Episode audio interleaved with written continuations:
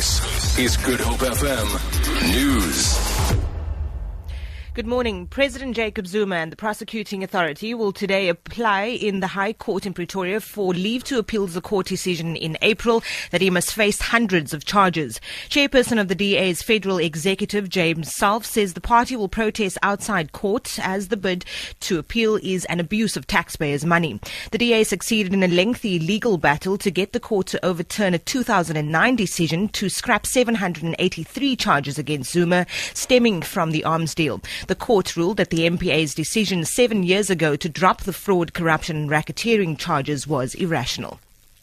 Public Enterprises Minister Lynne Brown says Eskom is a leading candidate to build, operate and own the country's ambitious nuclear program. The government wants to source more than 9,000 megawatts of energy from nuclear electricity. Eskom is currently training 100 nuclear engineers, artisans and physicists. Speaking at the Koeberg station, Brown said that a nuclear plant would provide the country with clean, reliable and sustainable energy. What we are gearing for is a continuous pipeline within Koeberg. It is probably our most reliable source of electricity. When all our, our plants, if any of it goes down, there's still the Koeberg nuclear plant. So, yes, we'll be gearing for the future, future nuclear, but we're also gearing it so that we are able to train young people as a career for today within this plant. Student organisation SASCO has called on students at the Cape Town College to continue preparing for their exams despite claims that some of their courses are not officially recognised.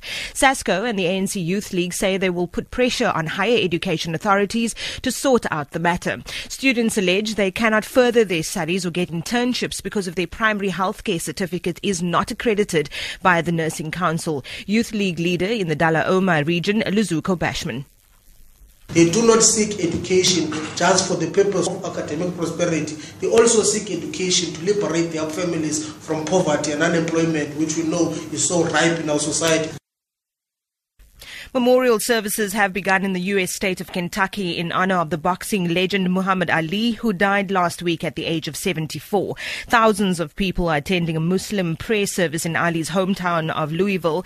Ali, known for his boxing prowess, showmanship, and political activism in the turbulent 1960s, died on Friday of septic shock in the Arizona hospital. Alim Makbul reports. The prayers are being led by Imam Zaid Shakir from California, a man with a long association with Muhammad Ali and who was by his side when he passed away.